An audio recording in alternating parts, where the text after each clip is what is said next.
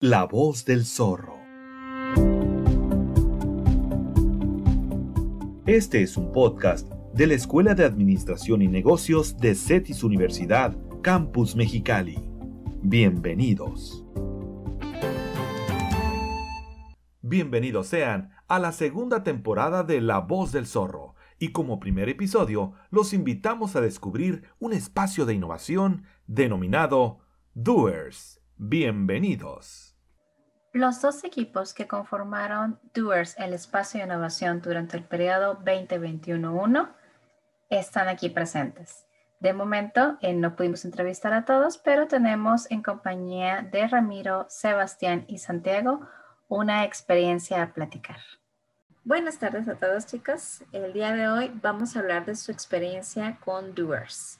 Doers, como eh, algunos, bueno, ustedes ya saben, nuestros acompañantes todavía no lo saben, pero es un proyecto internacional y multidisciplinario que consistió en diagnosticar a una empresa local. Eh, se hicieron mystery shoppers, se habló, este, se hicieron entrevistas con el microempresario, con los secretarias, etcétera, con todo el personal. Y eh, pues gracias a eso pudimos hacer un diagnóstico lo más completo posible empezar a entender los problemas que tenía la empresa y finalmente realizar una serie de, ideas para desglosar diferentes eh, situaciones. Cada empresa, aquí hay dos empresas presentes. Este, no las voy a mencionar en este momento, pero hay dos empresas que fueron diagnosticadas y después de eso, pues se acaba de presentar eh, una propuesta de mejora. Me encantaría escuchar a ustedes el arte de diagnosticar a veces se dicen cosas, a veces se hacen otras. Ustedes tuvieron una experiencia personal y eh, me gustaría que me platicaran, por favor, los hallazgos más sobresalientes de su experiencia con Doers. Yo pienso que el arte de diagnosticar, en este caso de Doers, es el aprender haciendo, o sea, salir al campo de acción, salir de la academia, estar realmente en contacto con lo que es el mundo empresarial y en especial para nosotros los que somos estudiantes de Colombia, estar en contacto con la realidad empresarial que juega un papel distinto a la realidad empresarial de nuestro país. La conexión cultural entre los negocios, pues para nosotros fue todo un arte de aprendizaje y nos ayudó a desarrollar habilidades y abrir la mente frente a cómo se manejan los modelos de negocio en otros países.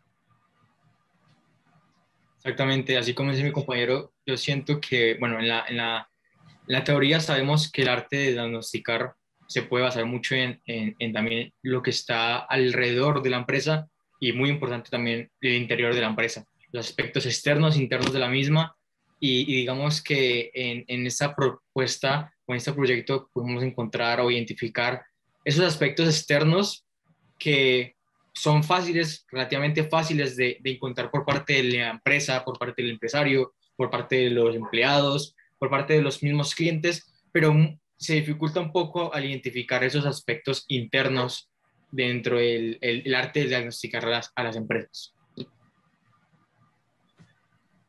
igual manera, el arte de diagnosticar una empresa, eso que va estrechamente relacionado con la capacidad y hay que desarrollar esa habilidad tal vez que puede ser algo lo más complicado de, de hacer una inversión lo más profundo posible dentro de la empresa, conocerla desde sus entrañas, cómo funciona, por qué funciona así.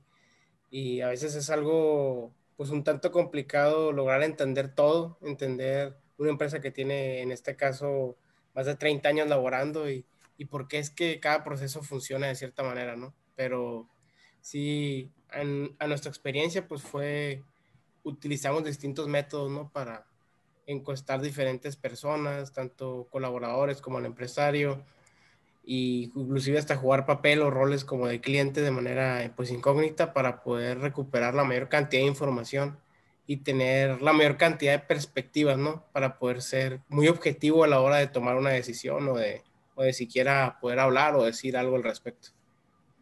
Claro. Ahora, ustedes empezaron a ver ya este, un acercamiento pues eh, mucho más extenso de lo que dicen los libros con lo que dice la realidad. A veces, a veces, muchas veces posiblemente, los empresarios no están como tomando lo que dice el libro, ¿no?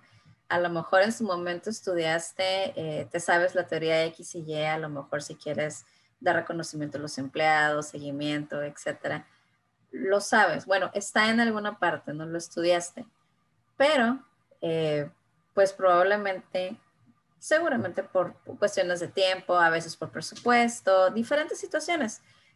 Y, hay un contraste ahí realmente entre lo que el empresario hace, lo que los empleados perdón, ven y lo que los clientes ven. Ahorita acabamos de tener ya la, la, presentación de la propuesta de mejora y el empresario tuvo un flip a lo que él veía y a lo que ahora ve. ¿Me quieren platicar algo de eso?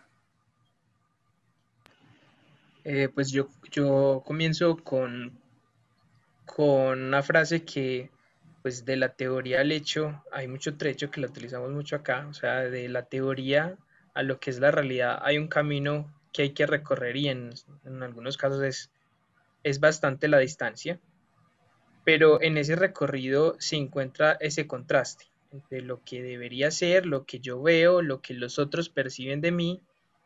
Y la verdad es como, eh, hago la analogía con las gafas, es con qué gafas estoy viendo yo la compañía.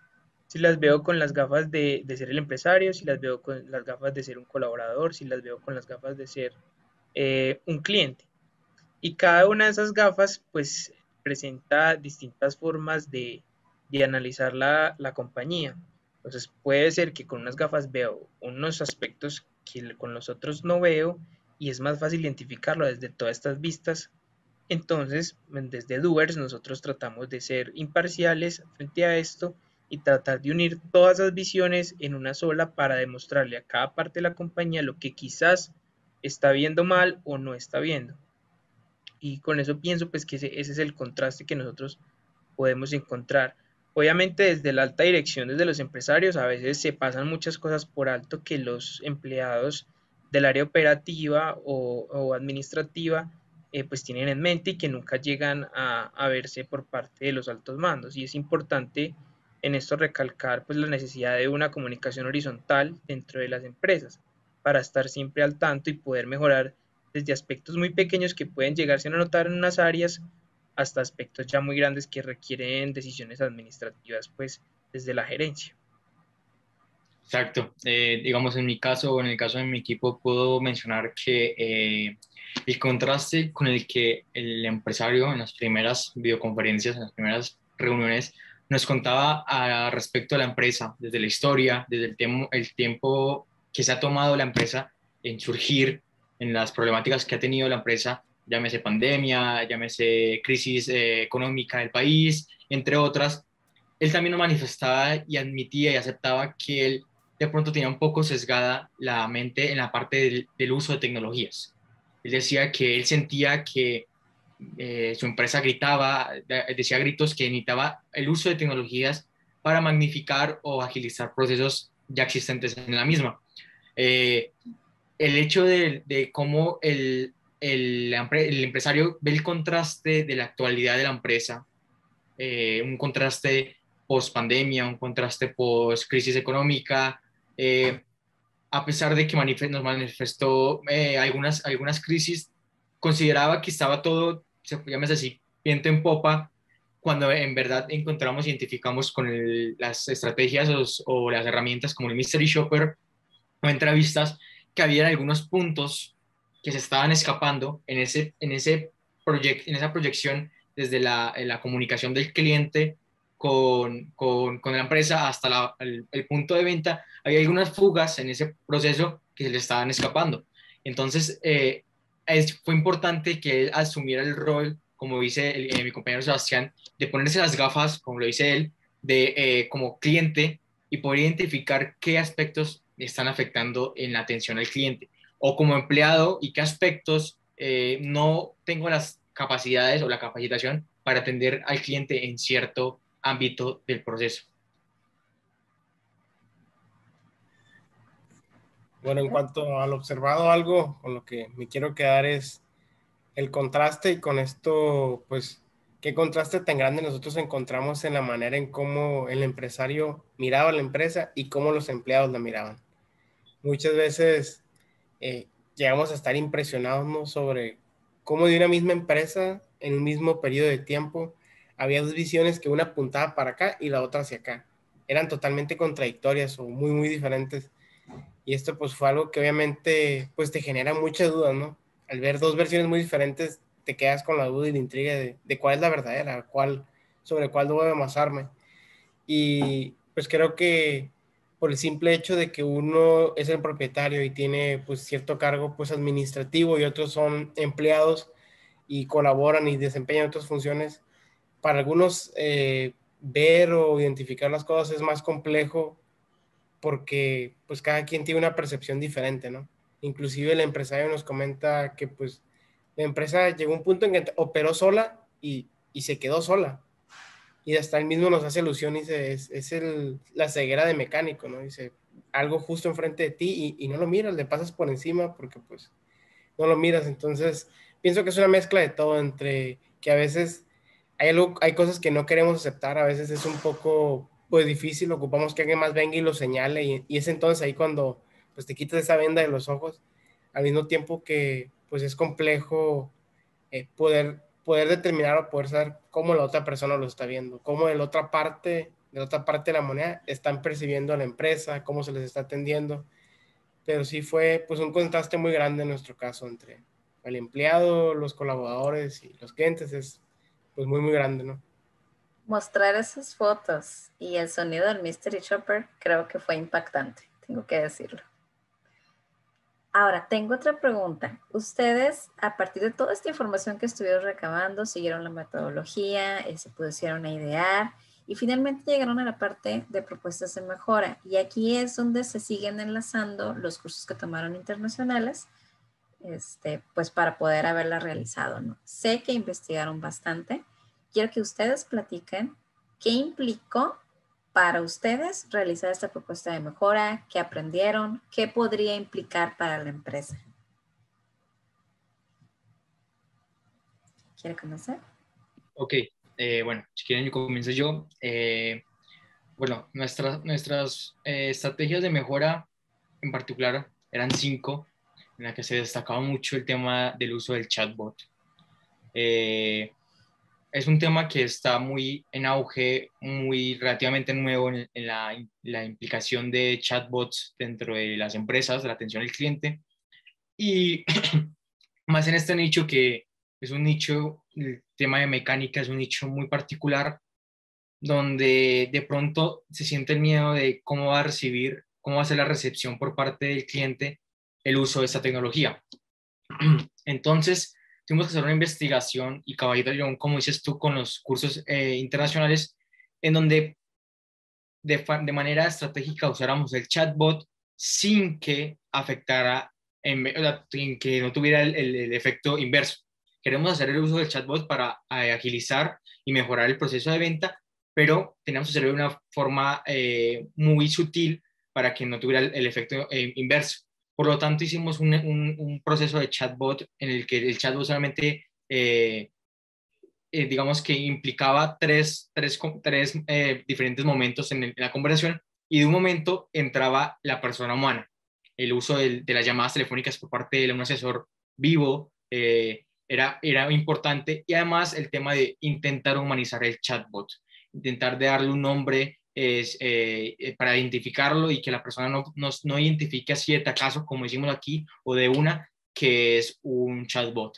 Entre otras eh, estrategias era, eh, digamos que sencillas, el tema de, del uso del carnet en los empleados, el tema de la señalización en, en, en las áreas sociales de la empresa, en las instalaciones, el tema de capacitar a los mecánicos, no solamente el uso de la capacitación que tienen ellos claramente de arreglar automóviles, de todo el tema de estudio de autos, sino al momento de poder vender que la persona, que el mecánico tenga la capacidad de, de poder ofrecer todos los servicios y productos que tiene la empresa. Entonces era más como, es más como una proyección a que alguno de los cinco eh, mejoras, cuatro se podrían implicar a, eh, aplicar a corto o mediano tiempo y el tema del chatbot podría ser un proceso en el que la empresa puede ir viendo si da resultado y además el tema de las necesidades que tenga eh, dentro del chatbot.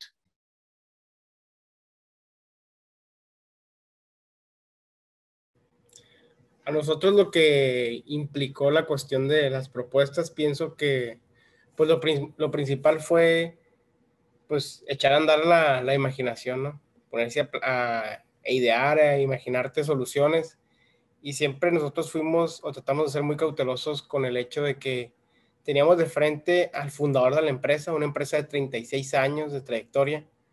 Y, y pues ¿quién, quién debe de, o quién es el que más sabe de la empresa? Pues obviamente el empresario, ¿no? Entonces es, es bastante, de momento es bastante complejo llegar y hacerle ver, hay todo esto, estos, estos detalles logramos identificar y esa preocupación de la manera en cómo él lo va a percibir, cómo lo va a tomar, ¿no? Siempre tuvimos en mente, pues, eh, ser sutiles, ser respetuosos y, y, pues sí nos tocó pensar bastante en, hallar una solución a cada cosa, ¿no? Lo más lo más eh, óptimo en cuestiones tanto económicas, eh, la, qué tan fácil era implementarlo en la empresa.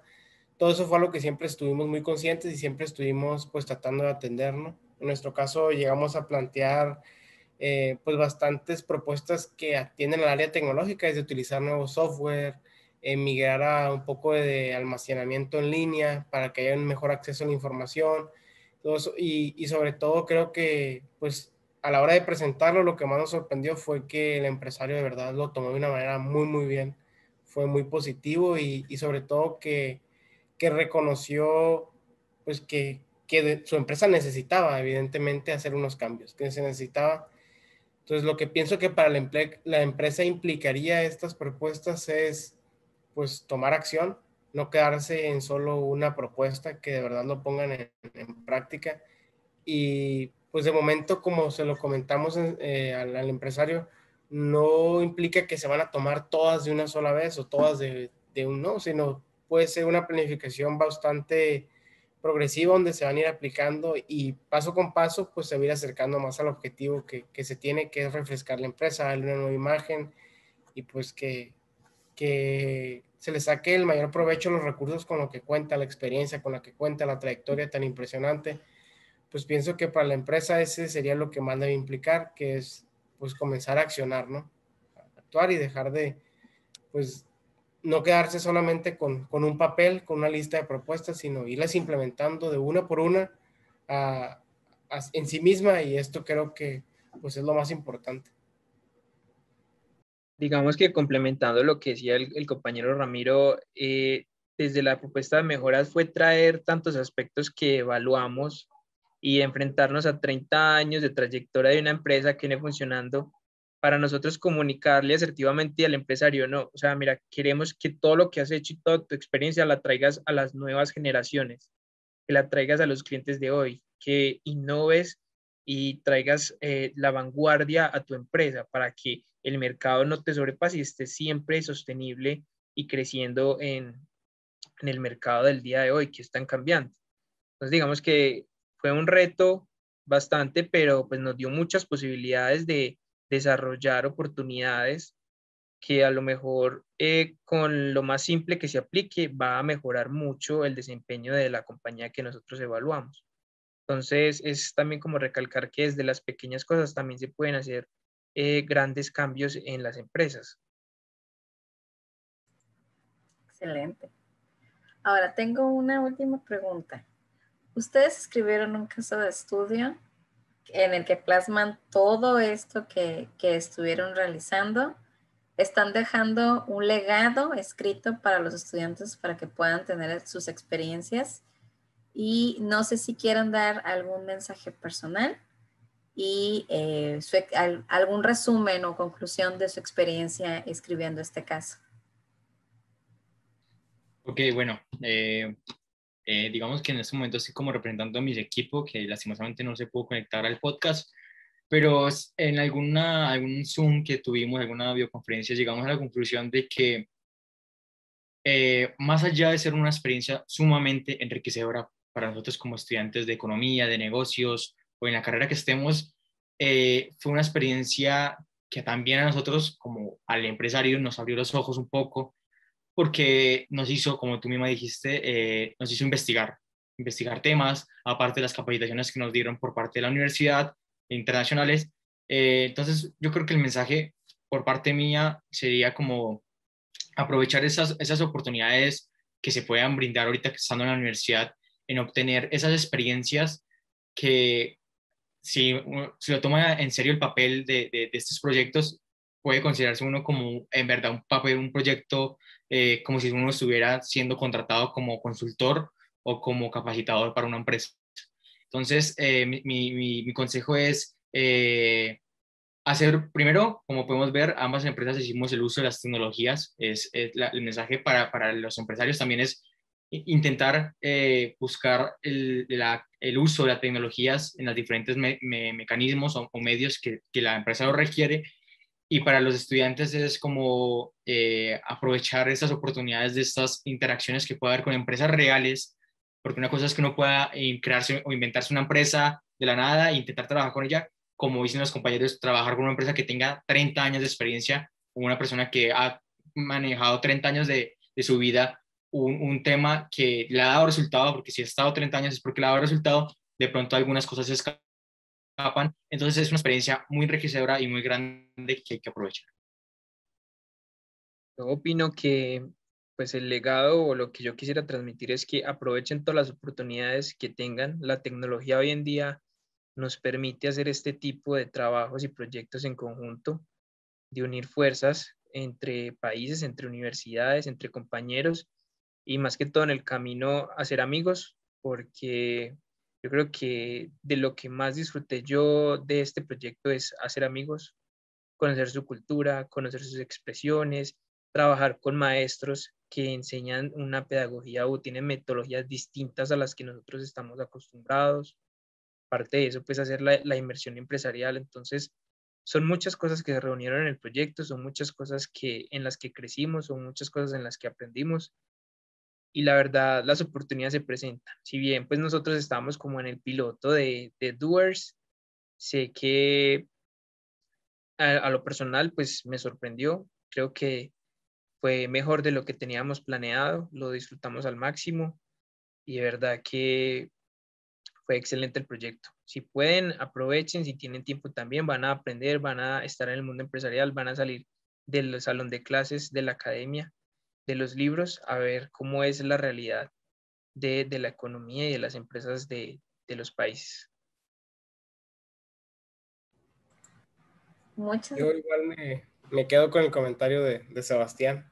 Hay que aprovechar todas las oportunidades, que de verdad un proyecto así pues te, te brinda esa oportunidad de poder contrastar lo que ves en, la teoría, lo que se ve en los libros, lo que puedes ver en algún curso, en algún video, y, la manera en cómo una empresa, ver de cerca cómo una empresa funciona, cómo hacen las cosas, por qué lo hacen así, pues hay, hay un contraste muy grande, ¿no? Y, y, se podría decir que es como que enfrentarte a la, a la cruda realidad de cómo se están manejando los negocios y la verdad que se aprende muchísimo, se aprende muchísimo y de muchos sentidos, tanto al estar en la empresa aprendes, en este caso aprendimos mucho con los maestros tanto de CETIS como los maestros extranjeros de CEIPA, inclusive el seminario que se estuvo impartiendo por maestro de, de CEIPA y los maestros de la India, se aprende mucho y igual la convivencia que se da entre, entre nosotros a pesar de la distancia, gracias a, videoconferencias, Zooms, eh,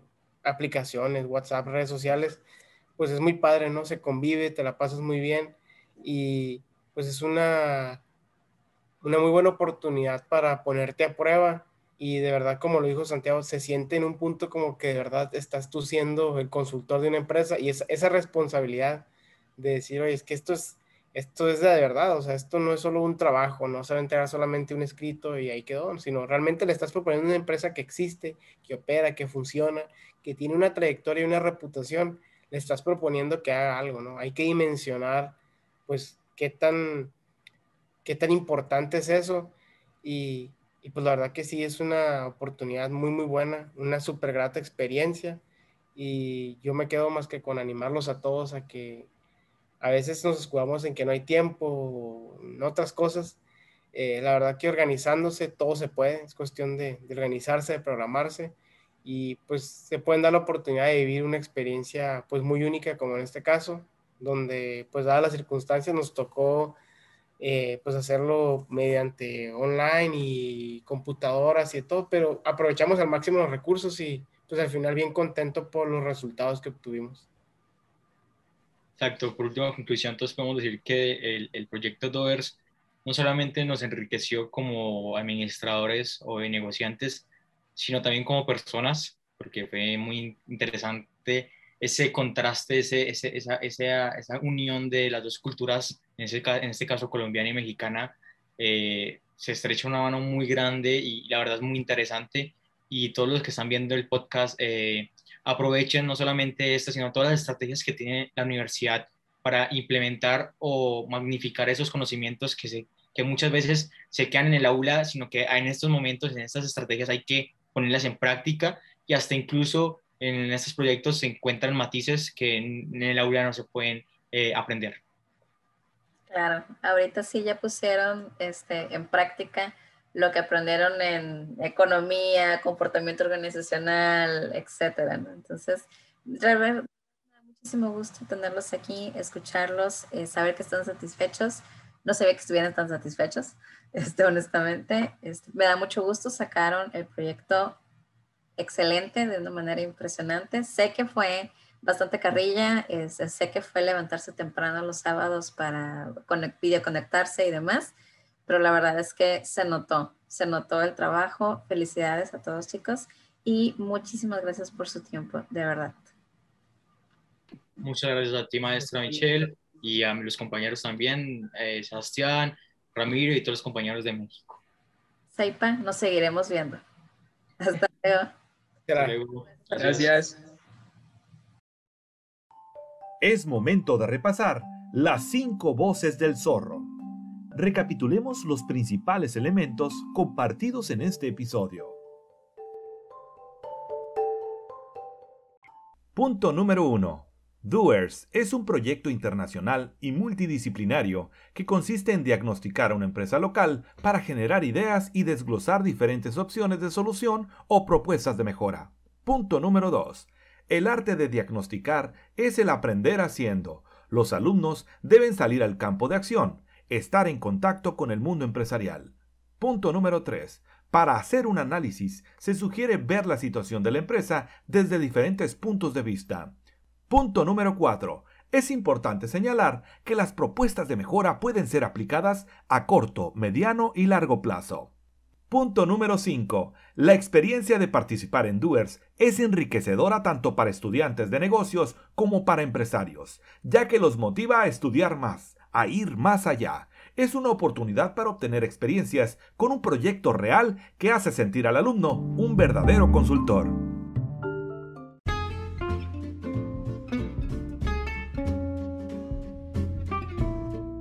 Gracias por acompañarnos en este episodio. Recuerde que encontrará algunos enlaces en las notas del podcast hacia sitios de interés y recursos adicionales. No olvide suscribirse al canal y compartir este podcast con el hashtag La Voz del Zorro. Y no te pierdas nuestro siguiente episodio la próxima semana. La Voz del Zorro. Este es un podcast de la Escuela de Administración y Negocios de CETIS Universidad, Campus Mexicali.